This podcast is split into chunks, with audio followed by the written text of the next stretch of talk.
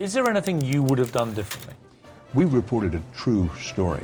Our colleague Brian Williams is back in Kuwait City tonight after a close call in the skies over Iraq. Controversial Supreme Court nominee Brett Kavanaugh and questions about Kavanaugh's drinking in the past. Sean Hannity, come on up, Sean Hannity. Today, Andrew Cuomo is having a moment. Hi, I'm Chris Stirewalt. And I'm Eliana Johnson. That's dang tootin'. Welcome to Ink Stained Wretches, where we break down what's going wrong and what is going right with the American news media. Eliana Johnson, I brought you something. What did you bring from Germany? From Germany, I have brought you the keychain. Ooh, I like it. It's the TV tower. Here you go. That's Yeah, yeah, yeah. TV tower. Everybody Comes gets bearing gifts. one for Nate and his haircut, one for a bare armed, sweaterless Colin Chicola. But this is the TV tower in Berlin, which the East Germans built to broadcast their propaganda into the West and into the world. It's very tall and you can go up in it. And I did, and it's true. So there you go. Thank you. This Communist is communist media memento for you. So, how was the trip? Great. I love watching PNTV News. It's so great because they're imitating American TV. So there's like the the TV news that's not as good as our TV news, or that is better than our TV news. It's like serious, real reporting, talking about issues. And then when they try to do like fun or loose, it it feels like it look. You know what it looks like? It looks like a video that's trying to sell you a timeshare as they're trying to like have awkwardly placed flowers on a weird beige wood kind of set as people talk. So that was definitely part of the experience. But newspaper consu- newspaper consumption in Europe is way higher than newspaper consumption in the United States. The you can oh, the print is not dead in Europe to in the way that it is in the U.S. Well, welcome back. It's good to be back. The weird meats of Germany were a delight. What was the highlight? Of the weird culinary of the weird meats. So the I forget what the name of it is, but the Germans have a a ham, a pork meatloaf that for breakfast it it is sort of of the consistency of spam cut thick and then pan fried. As a lover of weird meats, bre- German breakfast is perfect. It's just plates and plates of meats and cheeses and pickles and beef and pickles is my dance name, so it all work it all works out great. I can't. We can't stay away from our front page any longer. Oh no, no, no, We yeah. must let's- move to it.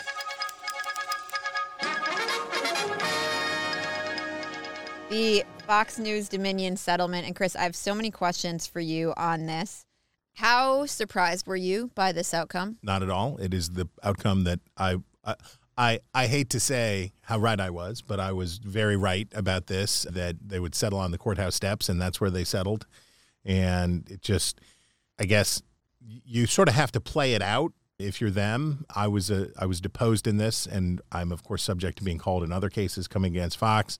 So I'm I want to stay in the analysis lane rather than the finding of fact lane, but it was never going to be in Fox's interest to do this, and the the the sum. I guess they they sort of had to play it out to the end. But my thirty thousand foot takeaway is that the cost of this. There's been a lot of discussion about how much this cost. So it's you know more than three quarters of a billion dollars, which on the one hand is an enormous amount of money for a company that I think had a net worth had, had an estimated value of forty million dollars.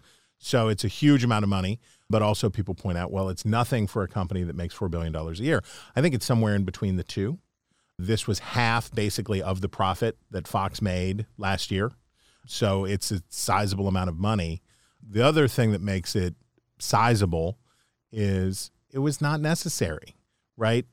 What Fox was trying to do was not lose audience after Trump lost the election.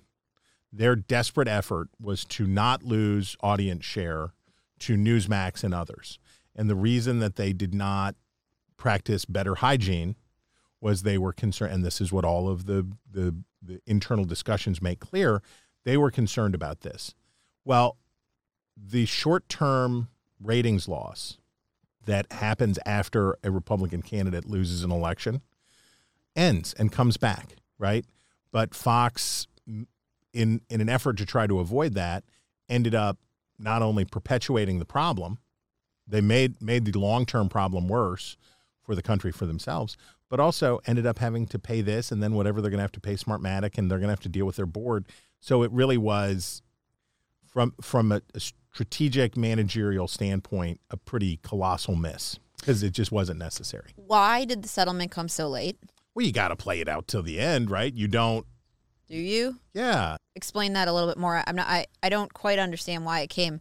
It could have been a week before the trial was set to start, as opposed to, you know, the minute There's you know been a with lo- the jury seated. Well, part part of the story relates to whether or not Rupert Murdoch was going to have to testify, right? So Fox had, had thought maybe they had a way to avoid have, having him to have to take the stand, and they were playing that out. And that's when the judge got very upset. And this, you know, we talked about that. That once it was clear that Murdoch was going to have to testify, they sort of tried their last gambit to keep him out of it. I think that changed the calculus for when you have a settlement. The other thing is they wanted, I assume, to make Dominion sweat. Dominion was asking for a lot of money, and Dominion not if Dominion had gone to trial, even if they had won, this would have been in appeal for a long time. And if you're Dominion, you you you're shooting for the stars. But for Fox, I guess I'll put it this way: spending a lot on attorney's fees. spending a lot on Yeah. attorney's fees, but Fox spent a lot on attorney's fees too. The uh, Again, given the given their comparative valuations, it's Right. more for. I mean, they had lawyers that were probably in the same Time. realm of of expensiveness. if from the from the trial itself, from the case itself, time was on Fox's side. From the from the perspective of reputational harm, though, time was on Dominion's side because this was an orgy of media coverage. The the amount of coverage, the amount of stuff Nate can attest, the amount of stuff that I have turned down, the number of interviews that I have turned down. I did a great interview with CBS Sunday Morning. Erin Moriarty was great. I did, but and I'm going to talk to the. We're going to do a dispatch event, but I've basically tried to stay away from it as within reason. The but the amount of media interest in this and the way that this has been covered was every day bad headlines for Fox, and that that has that has value. That has that has a cost.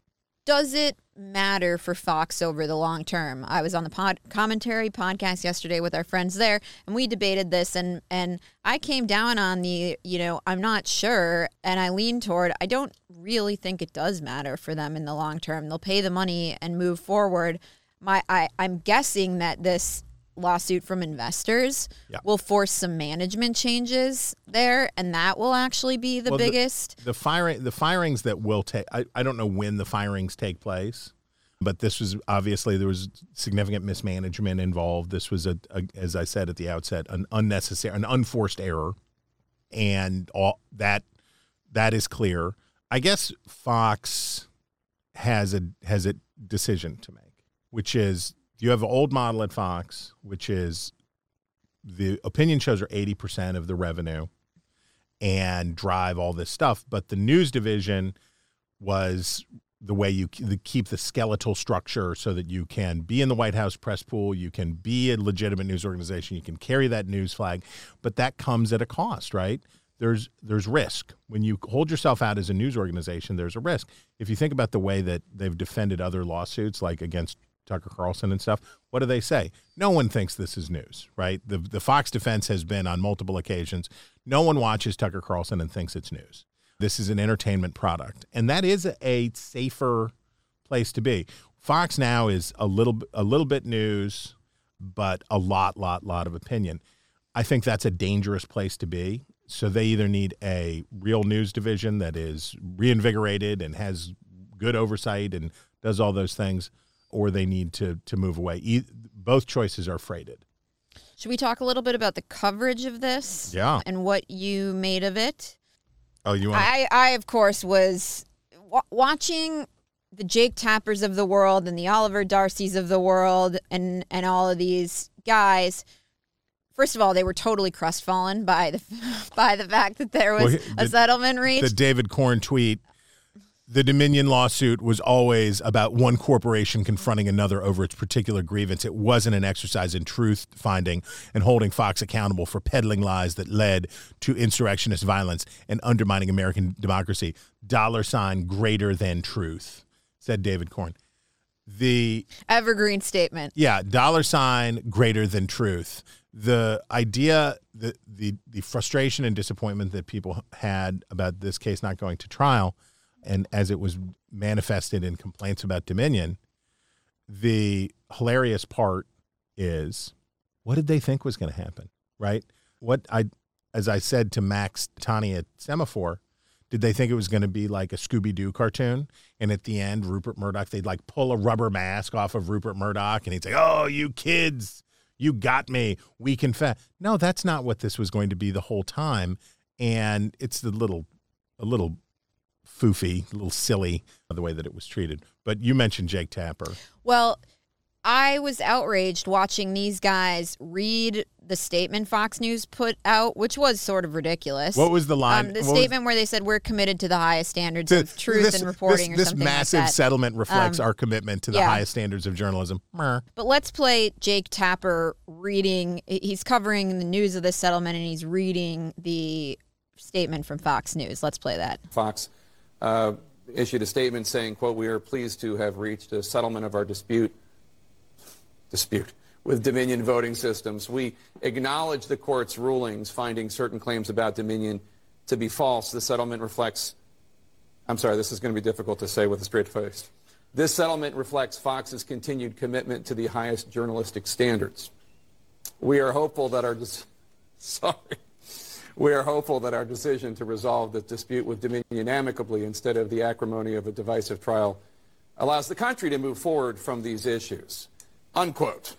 Let's bring back CNN legal analysts Laura Coates and Ellie Honig. Wow.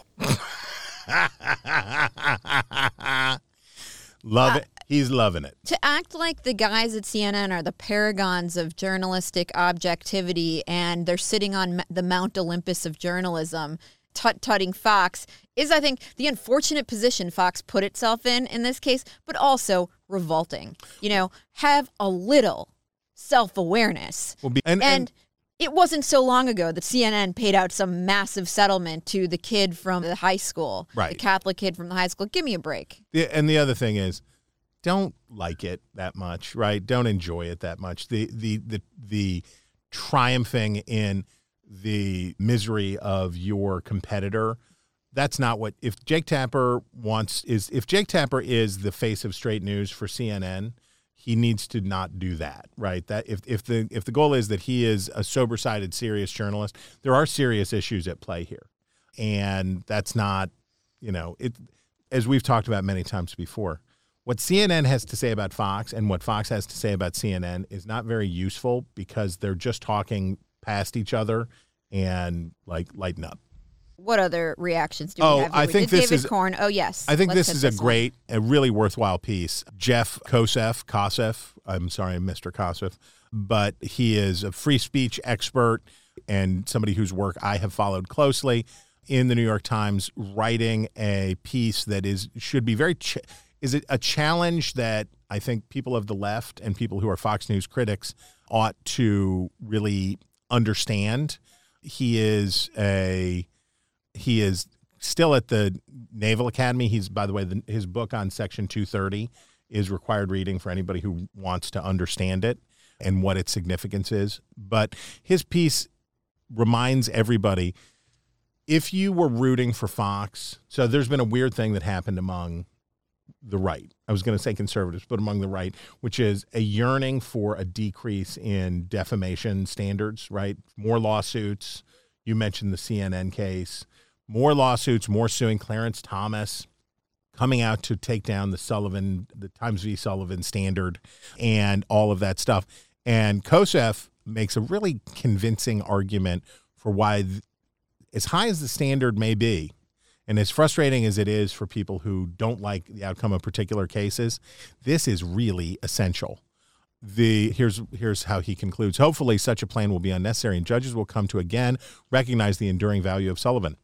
The Dominion trial was an opportunity for the nation to witness how this profound national commitment protects all speakers.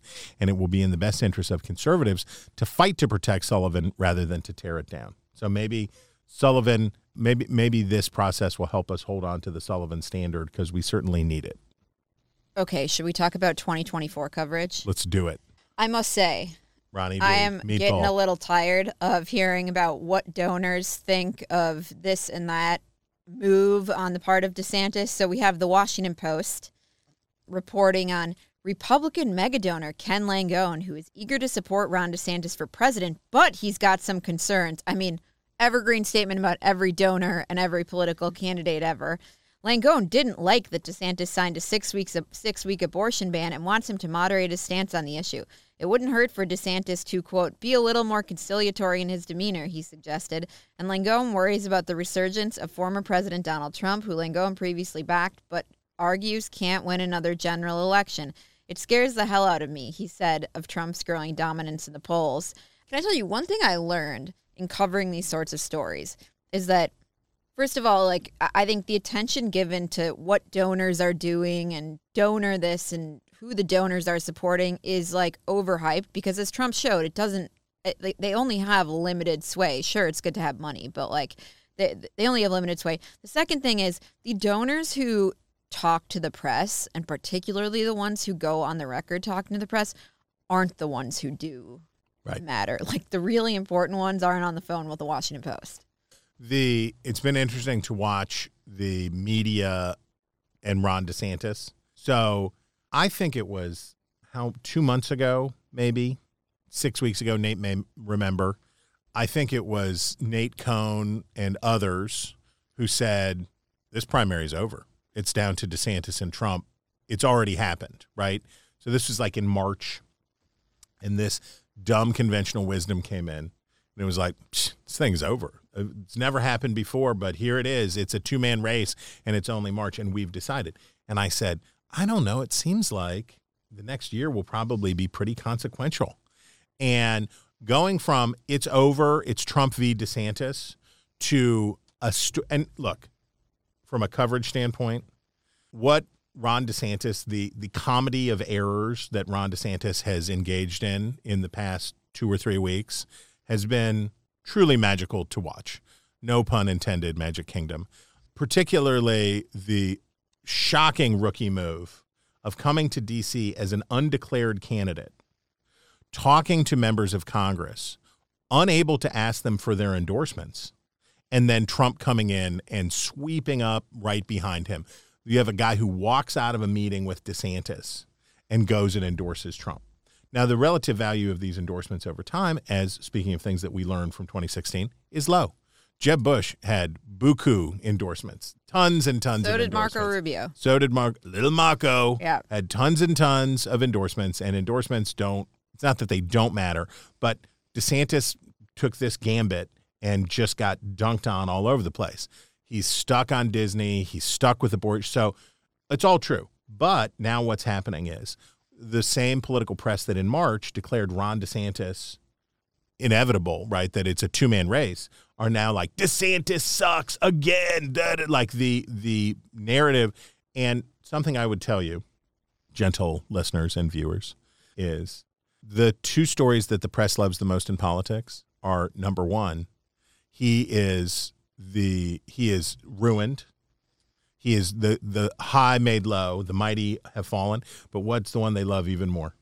The comeback kid. Here he comes again. Here he comes again. So, Ron DeSantis, welcome to the roller coaster ride, where after you're going to get absolutely just snozzled for the next couple of weeks, it'll be about, I don't know, it'll be about Flag Day.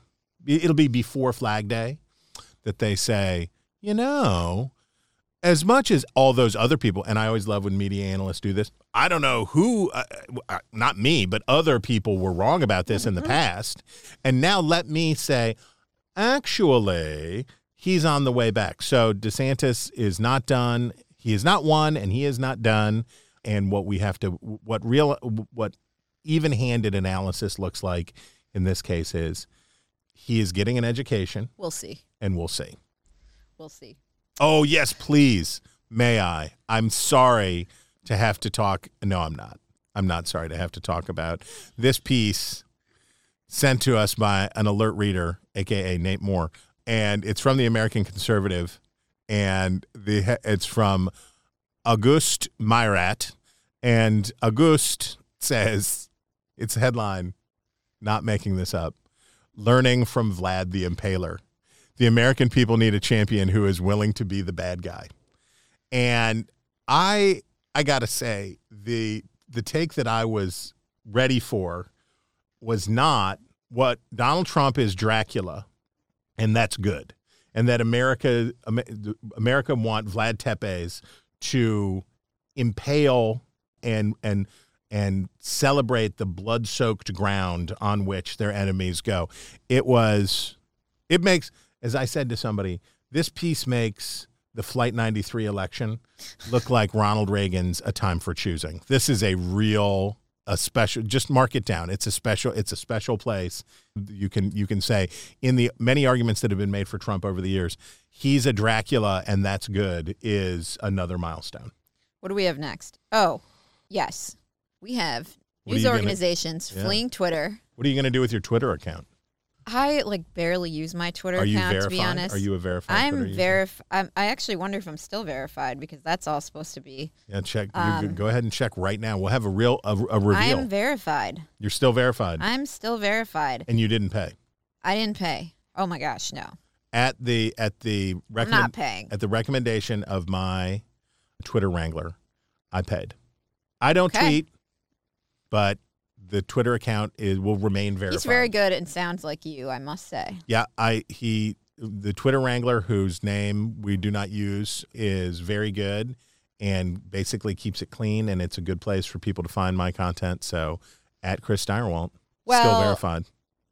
I don't use it, but Elon declared NPR and what else? State run media, Yep, the BBC. Yep. Was it did he declare the BBC? I forget, but the Canadian broadcasting. Yes. Right. Pretty rude, eh? Just Okay, so they said no. they are ditching Twitter. I really don't care. I'm not going to miss them, but but you wanted to discuss. Well, I think part part of it is Good riddance. well, part of it is like Twitter was a good place. I liked Twitter when I liked Twitter.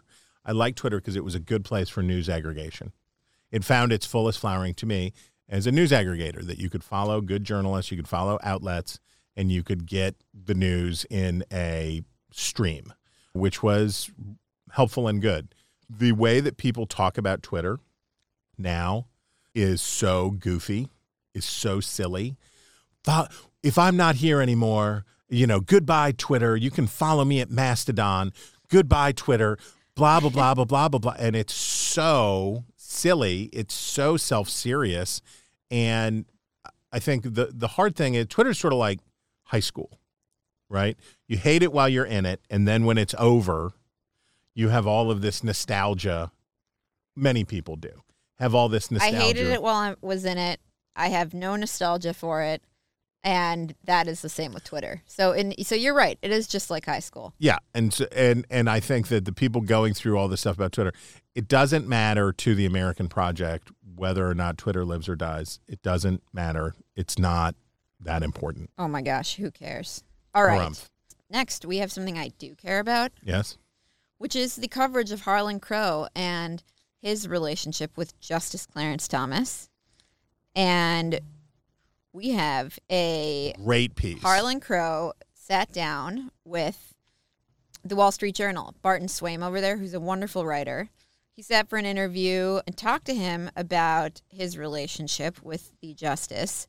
And Barton Swaim writes, and of course we'll link the piece Harlan Crow is collateral damage of a smear campaign against Clarence Thomas. In an effort to delegitimize the Supreme Court, left leaning journalists label him as a Nazi sympathizer. Couldn't agree more. You really summed it up right there.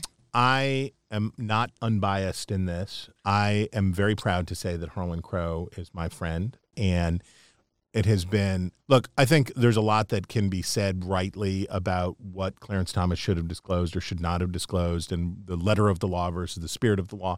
And I certainly understand all of that. But Harlan Crow is fundamentally patriotic person. And when I say fundamentally patriotic person, I mean he's not a partisan weirdo. He's not on the grind to get something. He's not a hardcore ideologue kook. He is a just a fundamentally patriotic, pro-American kind of person. And if I may say, a sweet man. He is a sweet man. And the people who work for him say that. And I I watched the accusation that Harlan Crow was a Nazi sympathizer. I watched this play out and the attacks on the the dehumanizing attacks on Harlan Crow. And it was so interesting for me as a person who I I mean, I'm not like we we don't we don't we don't FaceTime, but uh, for somebody who I know a little to watch this demonization and this dehumanizing attack on Harlan Crow was a real snapshot into and whether it's George Soros for the right or Harlan Crow or whoever on the left, the how how should a rich person proceed in American life, right? How should they proceed? Uh, what should they do? And in those ways, Harlan Crow set a real good standard. He set a real good standard for how a rich person ought to proceed and how generous he is, how charitable he is, how engaged he is. And this was this was for a person who is I've had my time in the media dunking booth from time to time. I know the experience of what it is to be demonized. And this was this was eye opening even for me. Well said. I don't really know how to transition out of that, Chris. Well, you can transition into talking about whose fault it is that Dianne Feinstein has shingles and cannot participate. I in- was so worked up about this. So I get Politico Playbook in my inbox, and the subject line earlier this week, I think it was Monday, but don't quote me on that, was no GOP favors for Feinstein. And I was just, this woman is 89 years old and she is predictably bedridden off somewhere, unable to do her duty on the Judiciary Committee. And somehow the story is Republicans won't help this old lady out, as opposed to what on earth is she still doing in the Senate? headline: No GOP favors for Feinstein. Yeah, like they're they're mistreating this old lady as opposed to, you know, Democrats must be and should be outraged that she has not resigned her Senate seat. Yeah, Handed it over. Especially when there's How- a Democratic governor of California and they can appoint another Democrat for a seat that Democrats will win in the next election. That there is no danger of a Republican. There is no danger of a of a Republican holding any seat in California. Nate, would you say this decade for sure? I think we're pr- safe. So I th- this has been a real. It's amazing. And then this line, but Republicans are simply loath to be seen helping a Democrat White House confirm liberal judges. They're not loath to be seen. They don't They don't bel- want that. They Yeah. don't want that. They're against it. They don't believe in it. Can you ima- can It's you not ima- a matter of optics. Ima- imagine if Orrin Hatch or whoever, if the situation was reversed, and it was like, look, we, we just got to get Brett Kavanaugh through. He's just let it, let us swap out somebody for Orrin Hatch here so we can get these. We got to get these judges through. Come on, give me a break. ridiculous, and that is a. Should we talk about Should we talk about our breaking news? I just looked at the El Recho's thread here, and ne- underneath a picture of Harambe that I sent is was my Yes. That was that was my I'm just gonna contribution say to before I'm gonna preface this by saying this is in the category of who left Twitter for me. Okay. Uh, of Har- Harambe is? I no, think, no, I think Harambe no, deserves but the better. breaking news is in the category of you know so and so news organization took themselves off Twitter. It's like okay, had No, no, bearing on my life. BuzzFeed News is being shut down. yeah, But BuzzFeed News was once a big deal. By the way, Ben Smith was once a big deal. Ben Smith, former BuzzFeed editor, has a book coming out where he talks about putting the PP tape, the word of the PP tape out, and all that stuff. But BuzzFeed, Maybe he'll come back for an interview about the book. I, I bet, and I bet it's a good read. But BuzzFeed was put out the dossier. BuzzFeed was once people were chasing BuzzFeed, and now it is no more. I can has cheeseburger no longer has news. I think it is instructive about how fad driven Mm-hmm. media is right now. Like, there's a new fad right now of like people doing news through Instagram and through TikTok. And, like, you know, I'm looking at Cookie because Colin and and his people, they're always telling us like we got to get on Instagram, we got to do this, we got to do that, and I'm sure they're right. Like for this moment, good. I like but, um, Instagram. No, but it's like deliver the news through it and adapt through it. But it's just amazing, like that these things they they were all one saw thing. And and what was the other one that's also no longer? Oh my gosh, they had the HBO show. Of the circus? No, Vox. no. Oh my gosh, no. Vice. Vice. Vice. Like these things were the biggest deal 10 years ago. And uh, it, it is a testament to how quickly the media landscape is changing. Mm-hmm. Mm-hmm. Harambe knows. Harambe Okay. knows. Do you, do you have additional comments, or you, I just said I don't care about it and then talked about it for five minutes? No, you're but- right. I, I agree. Okay. I agree wholeheartedly with you that in the in I guess here's what I would say, and th- this applies to the Fox News story. This applies to a lot of the stories. It is harder and riskier to produce high quality news products, but there is a market for it. And if you love America, you have to try. Right? That's that's what there is. That's that's all I can tell you. Up next, we got a Star special here. Well, not I. Not I Yeah, said the yeah. fly. This story, which I believe originated in the Telegraph of London, headline Meet the quote, and I love the scare quote on elite Meet the elite couples breeding to save mankind. And it has gotten a lot of play for some pretty obvious reasons. Most of all, the picture of the two children, the young people with an American flag who are have have met and they are going to have intercourse as much as it may pain them, as much as it may bother them. They are meeting other nerds and they are going to experience the physical act of Congress, coitus, in order to produce live offspring in order that their genetic material may be passed on and carried forward. So, congratulations. I say congratulations to you people who are bravely agreeing to have sexual intercourse for the sake of humankind. Well, she does have to be pregnant, does she? Doesn't she? Well, can't they get can't they outsource that? In an insider article last November that helped bring the movement to wider attention, 23andMe co-founder Linda Avey acknowledged its influence on the Texan tech scene. While the managing director of an exclusive retreat, Dialogue, founded by arch conservative investor and PayPal pioneer Peter Thiel, said population decline was a frequent topic there. Babu, who hopes to join or create a pro-natalist organization in the UK, says it is still niche here, but gaining ground on both the swashbuckling intellectual right and the niche, more family-focused and blue labor tinge segments of the left. At the center of it all are Simone and Malcolm Collins, two 30 something American entrepreneurs turned philosophers and parents.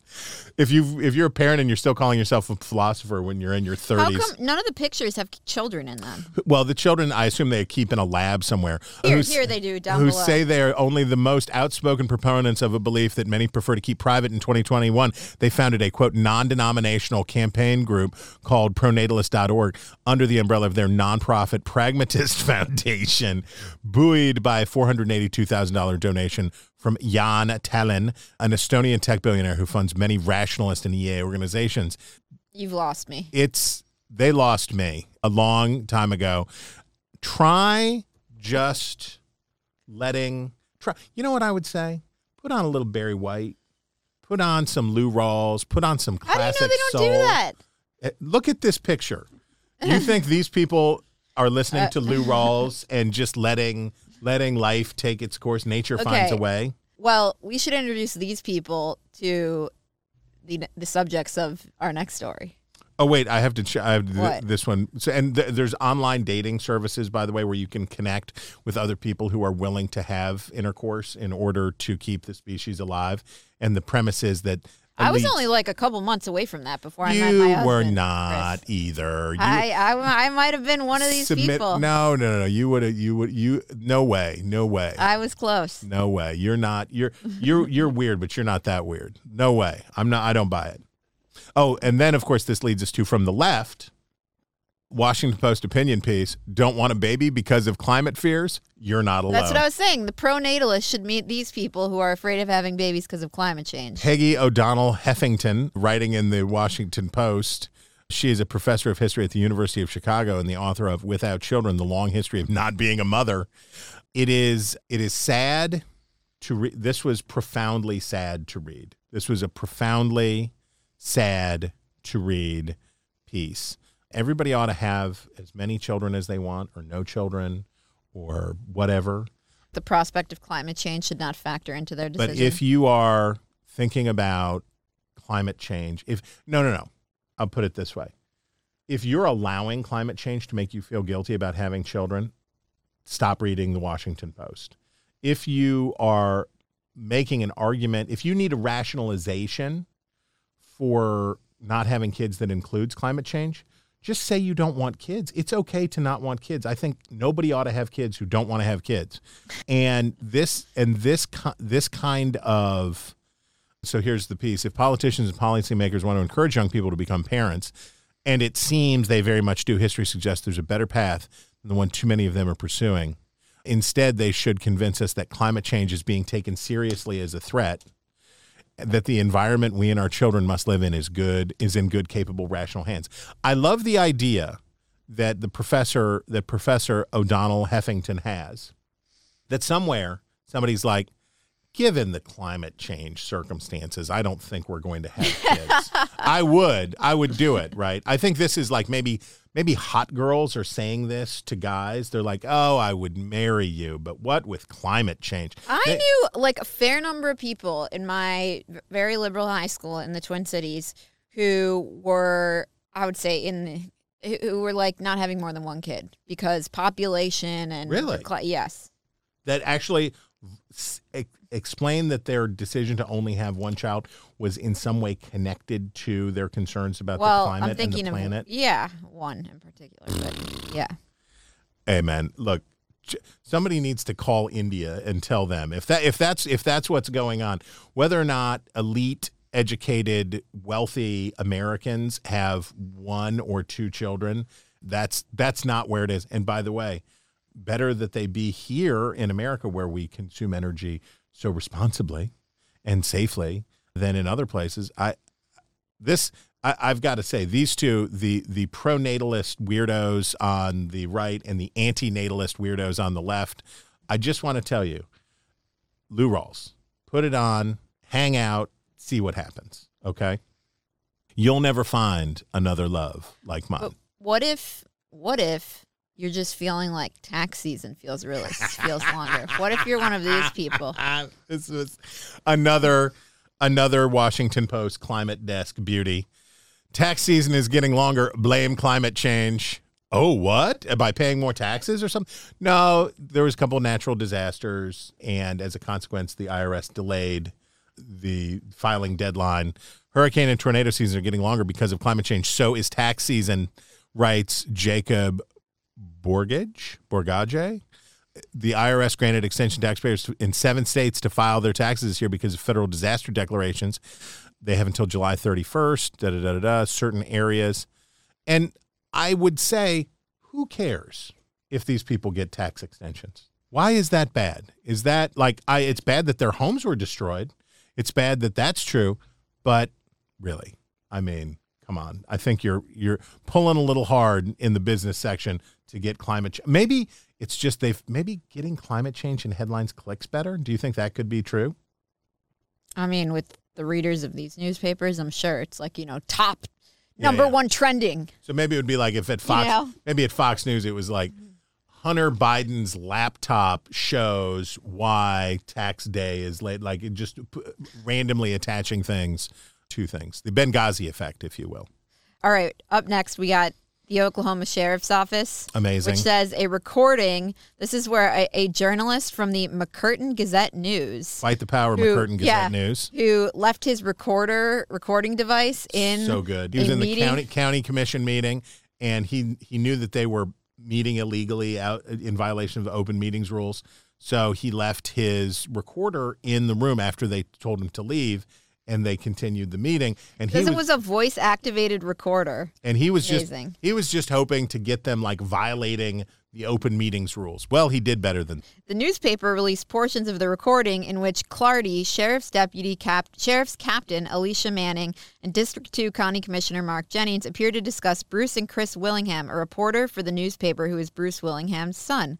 Jennings tells Clardy and Manning, I know where two deep holes are dug if you ever need them. And the sheriff responded, I've got an excavator. Jennings also reportedly says he's known two or three hitman hitmen in Louisiana, adding they're very quiet guys. And at first, when you're reading this, you're like, oh, they were kind of probably joking. They were probably, and then you read and you say, no, here is the Associated Press, the sheriff, and by the way, the sheriff's department take on this stuff and their handling of it was that mistakes were made, but it was a very divisive time. They were concerned about how divisive the time was. And didn't they say some? Oh, yes. In the recording, Jennings also appears to complain about not being able to hang black people, saying they got more rights than we got. But the they have now resigned. Everyone has now resigned. Is that right? I think that's right. County commissioner for far southeast Oklahoma, who was apparently caught on tape discussing killing reporters and lynching black people, has resigned from office. Governor Kevin Stitt's office confirmed Wednesday. And I want to credit, by the way, Oklahoma Governor Kevin Stitt and others in the state who said these folks had to go. And yeah, don't don't talk about killing us. Don't I we're annoying, but don't talk about killing us, please. What do we have next year? Oh, Oh. yes, you loved this headline. I well, I love so I You're don't really dominating this latter portion of the front page, but don't worry, I'm coming back roaring in the in in the obsession. so speaking of interesting things on Twitter, editing the gray lady, which is I, I follow that. which shows iterations in headlines. Yeah. And the change, original headline on a very typically, very typically, what he, what's his name? We were, he writes for Ezra Klein, a very typical Ezra Klein piece about the need for the government to regulate AI. And the original headline was, let me get it right for once. This is too important to leave to Microsoft, Google, and Facebook, meaning who can do it? Who can handle AI?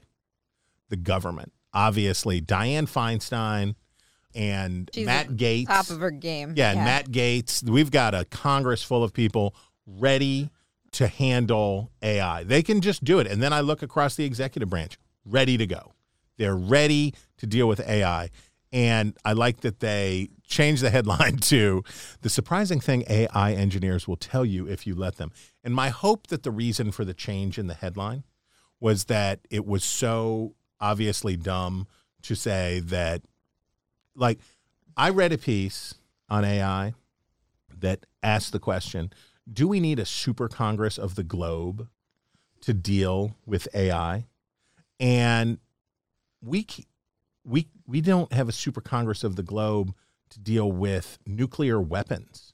We don't have a super congress of the globe to do other things. I'm I want you to know by the way, AI, that when you take over, I was always on your side.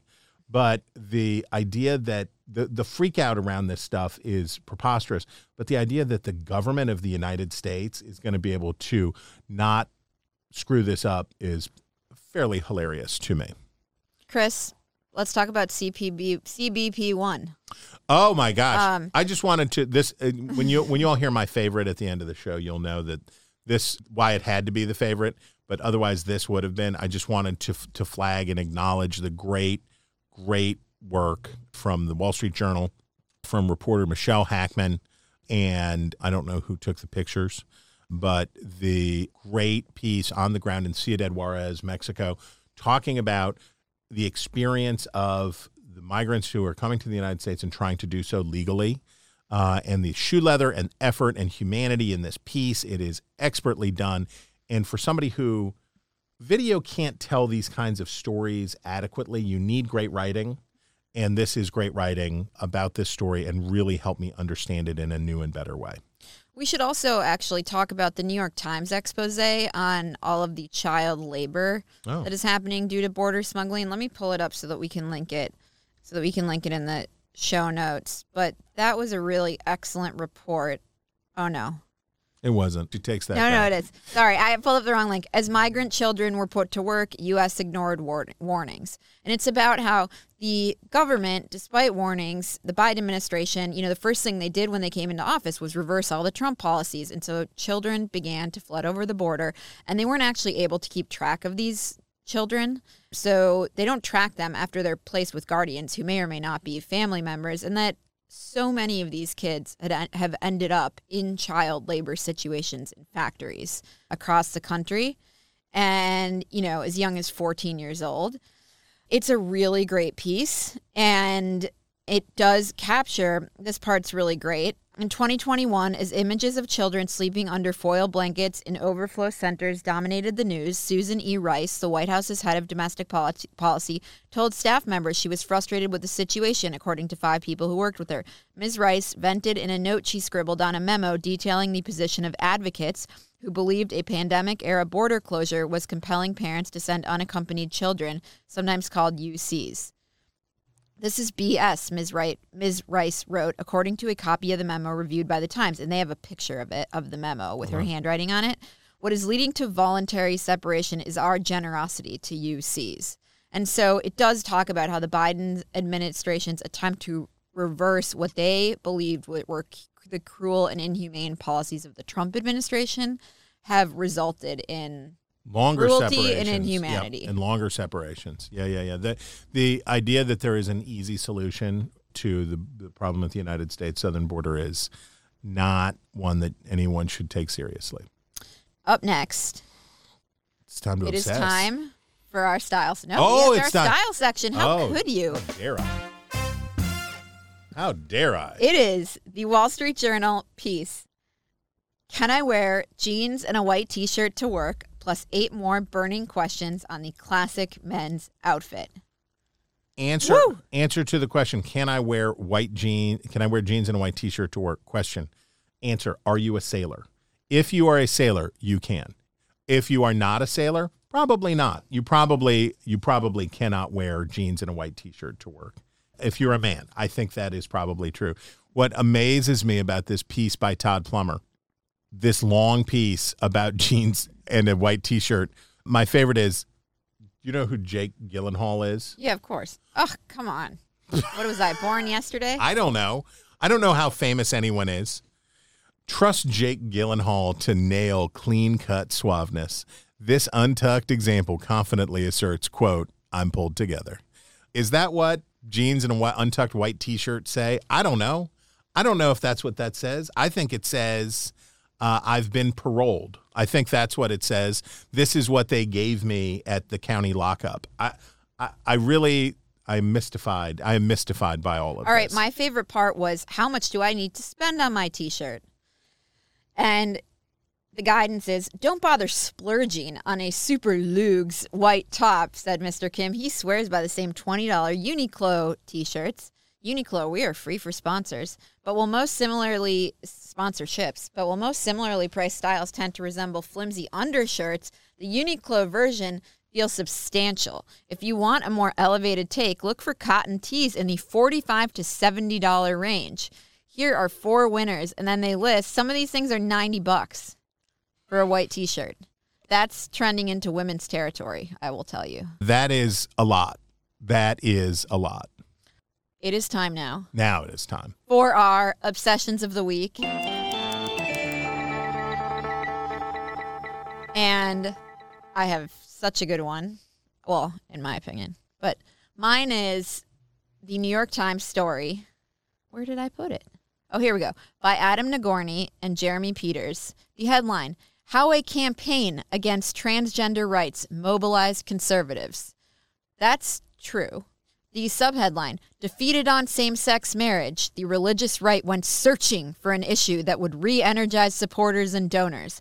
The campaign that followed has stunned political leaders across the spectrum. Yes, isn't it just stunning that when you put biological boys in girls' sports, like some some portion of the political spectrum will seize on this? Oh my gosh. Well, is it you? And you pointed also to the the real time example about the Boston Marathon as proof. of- Well, hold on. Let me keep Yeah, talking yeah, about this. I'll get to the Boston Marathon. So they say that basically, when the Supreme Court declared a constitutional right to same sex marriage nearly eight years ago, social conservatives, they just had no idea what to do with, them, with themselves. And they quote these idiots at the American Principles Project who say, We knew we needed to find an issue that the candidates were comfortable talking about, said Terry Schilling, the president of American Principles Project, a social conservative advocacy group. And we threw everything at the wall. So they basically find, you know, some idiot in social conservative world who will come take credit for creating the transgender issue. What has stuck somewhat unexpectedly is the issue of transgender identity, particularly among young people.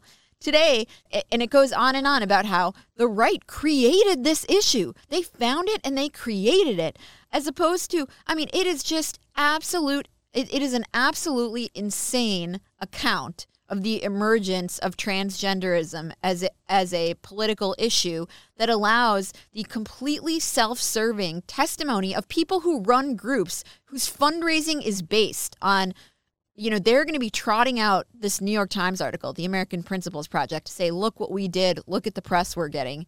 Taking credit, they're going to say we created Yes. this issue, and it bear it has no bearing on reality, no bearing on reality. to the to wit the Boston Marathon. Yes. So unbelievable. The the Washington Post. I'm just. I think I saw this on Instagram. Scrolling Instagram, and I get Boston. The Boston. Oh yeah, Boston is a bucket list marathon. First of all, that is like. There is no such thing as a bucket list marathon. Boston is a bucket list marathon. Now non binary runners can compete too. And a link to an entire article about this.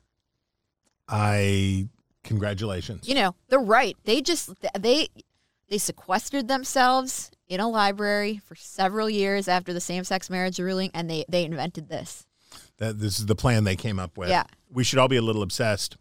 I'm sure people saw the the hearing for Wall Street Journal reporter Evan Gershkovich, and I want you to hear first from his parents, who gave an interview to the Wall Street Journal, his employer, uh, about what kind of guy he was, and it was a good it was a good interview. And Elizabeth Bernstein he's so good She's very good. And I just want you to hear a little bit from his parents. What do you remember about Evan when he was little? Very, very curious from early age. He was uh, he loved having fun. That that was his that was his thing. He always had uh, questions about uh, had questions about everything. So he just uh, has this need to know, uh, desire to to to learn deeper, and find out meaning in things. Your son is now detained in a land you both fled. When we came to visit him in 2018, I said to him uh, that this is the country that I left, and this is the country that you love. And he said, What an interesting thought. Do you wish you would have tried to stop him from going there? The- It's of- impossible. Of course, Right. I couldn't have stopped him when he was 15, let alone let alone now. Your heart obviously breaks for these people, and it's it's incredibly hard. Peggy Noonan has a good answer here because there's not a lot that can be done on this question until we get to whatever the deal that the Biden administration is going to have to make, the government's going to have to make to try to get him out, and what the what the Russians want, and all of those things. But Peggy Noonan had a very interesting suggestion that bears repeating. Let me add something. It isn't clear to whom, if anyone, Mr. Putin's Mr. Putin listens. It's probably not those who immediately protested his action, but there is one group he might hear: those in Western journalism and politics who have, the past year, shown sympathy for Mr. Putin's position, or who have made arguments he has agreed with, or who have expressed public skepticism about the Western response in Ukraine. They might have some pull here. Commentators, political figures. If in the past year you have said things on U.S. airwaves that Mr. Putin agreed with or found helpful, the video clip of what you said was played over and over on Russian media. You are well known there and well positioned to go on the world's airwaves and, in speaking about Ukraine or Mr. Putin, weave in, in a way not easily edited out, that which is, in effect, Evan Gershkovich's abduction and his cruel and cynical imprisonment is something you passionately protest and cannot accept. That whatever your foreign policy views, they do not encompass sympathy for a hostage taking. And Mr. Putin is wrong. J.D. Vance, Tucker Carlson, many others. You care about the free press and have flourished within it. Protest what has happened here sharply and repeatedly. Might it help? Who knows? Maybe not, but it's something. Good point, Peggy Noonan. All of the Putin sympathizers, all of the Putin admirers, all of these nationalists. This is an opportunity to talk about something that you uh, that you say that matters to you, which is press freedom. Put your put your money where your mouth is, and and and push back on this. That's a great suggestion. chris it is that time for my favorite time of the week which is reader mail and we have a note from mark in chicago who says Hi, Mark. Yes, hi Mark. I am making a desperate plea for more El Rechos theater in the future in future episodes. The Renaissance Fair music paired with over the top thespian thespianizing thespianizing Thespianizing. thespianizing Yeah. by Chris had me laughing out loud in a recent episode. Chris may have missed his calling as a very small town Shakespeare in the Park ham. Who says I missed it? Yeah, I know. I remember an earlier version of this maybe a year ago concerning drama at the Washington Post that was also very, very funny. I will also make a local media observation. The Chicago Tribune used to be a loud and proud Republican newspaper that bragged it had endorsed every Republican presidential nominee in history, except for the endorsement of Teddy Roosevelt when he ran on the Bull Moose t- ticket. Now it is a thin little paper that runs the most left wing AP stories on the front page about justice for drag queens and the plight of the Tennessee Three who were the victims of racism. I shall not shed a tear when it folds. I enjoy your podcast every week. Keep up, keep up the good work. Well, we definitely need more El Rechos theater, and we will deliver, Mark. We will deliver. I I promise thou we shall deliver. And we also have a note from Ryan in Australia who says, Good day from an American expat in Australia. I'm sure you love emails with corrections or pushback, but I've got to say, the evolution of Justin's Justin Pearson's voice is a non story. Preachers around the world often have a different cadence that they use when they're preaching a sermon or praying in corporate worship. I've heard white ministers from America, Scotland, Northern Ireland, and Australia preaching or praying in a sing song cadence, similar to what was in the Pearson click, clip. And though I'm a white man who has grown up in predominantly white churches, my experience is that this is a very, very is this is very, very common in black churches. Given how this video clip is making the rounds on right wing media, I wonder if the story here is actually GOP is so unchurched that they don't recognize what a preacher sounds like. But maybe that's just me trying to zing my way to podcast fame. Waka I look forward to your show every week. You could, you should open up an Australian office. The podcast landscape here is as barren as the center of this continent. Ryan, I will do. We'll do an Australian edition of Rechos, but only on the condition that we do it without reading any Australian media in advance. We'll just fly blind. Yes, I. I think I. I don't. I can. I confess I did not pay any. I. I saw that there were Republicans complaining about what what he said, but I mean, you know, it's politics. It it's not just his voice. The the the like his speaking voice is a bit of it, but it's also his appearance Yeah. and and manner of dress. And I think all of those things put together, of course, politicians are acting. That Yeah. was the whole the whole point. That Remember like Hillary this is an act in the same way that you know preachers are doing, doing yeah, yeah, yeah, act. yeah. It's performative It is performative. It is time now, Chris, for your favorite time of the Oh week. yeah. where I am forced to say something nice. And this year, or this week, it will be no problem thanks to Nate Moore, who upped this article to me. Teachers nationwide are flummoxed by students' new chess obsession.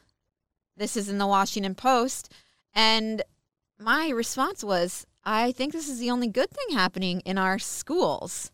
Another benefit of playing chess is its transcendence of social groups.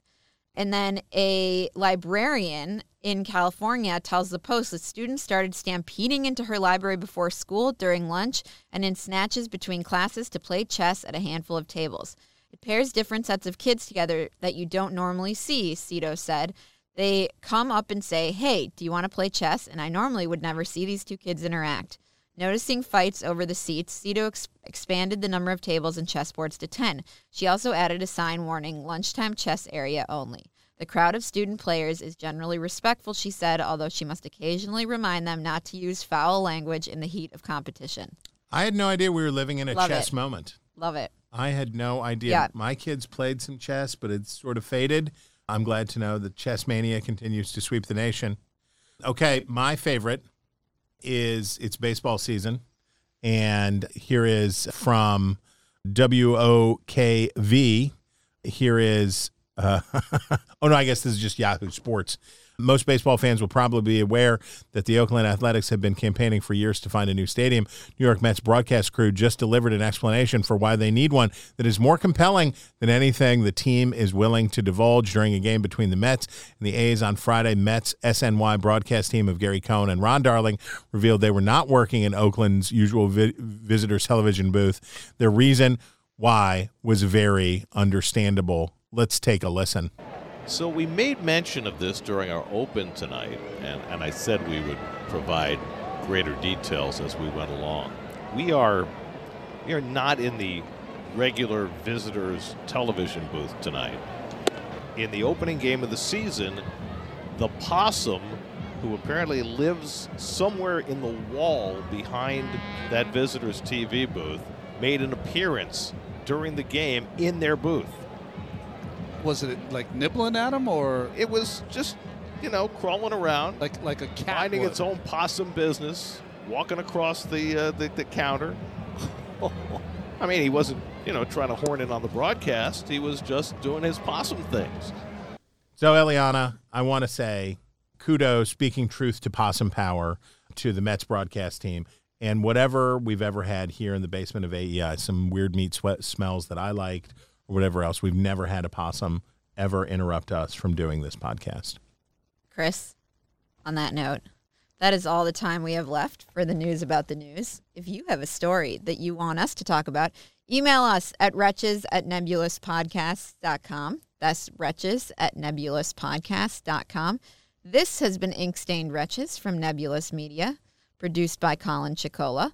Find us on iTunes or wherever you get your podcasts. Leave us a review. Please, please, please do. Just search for Wretches.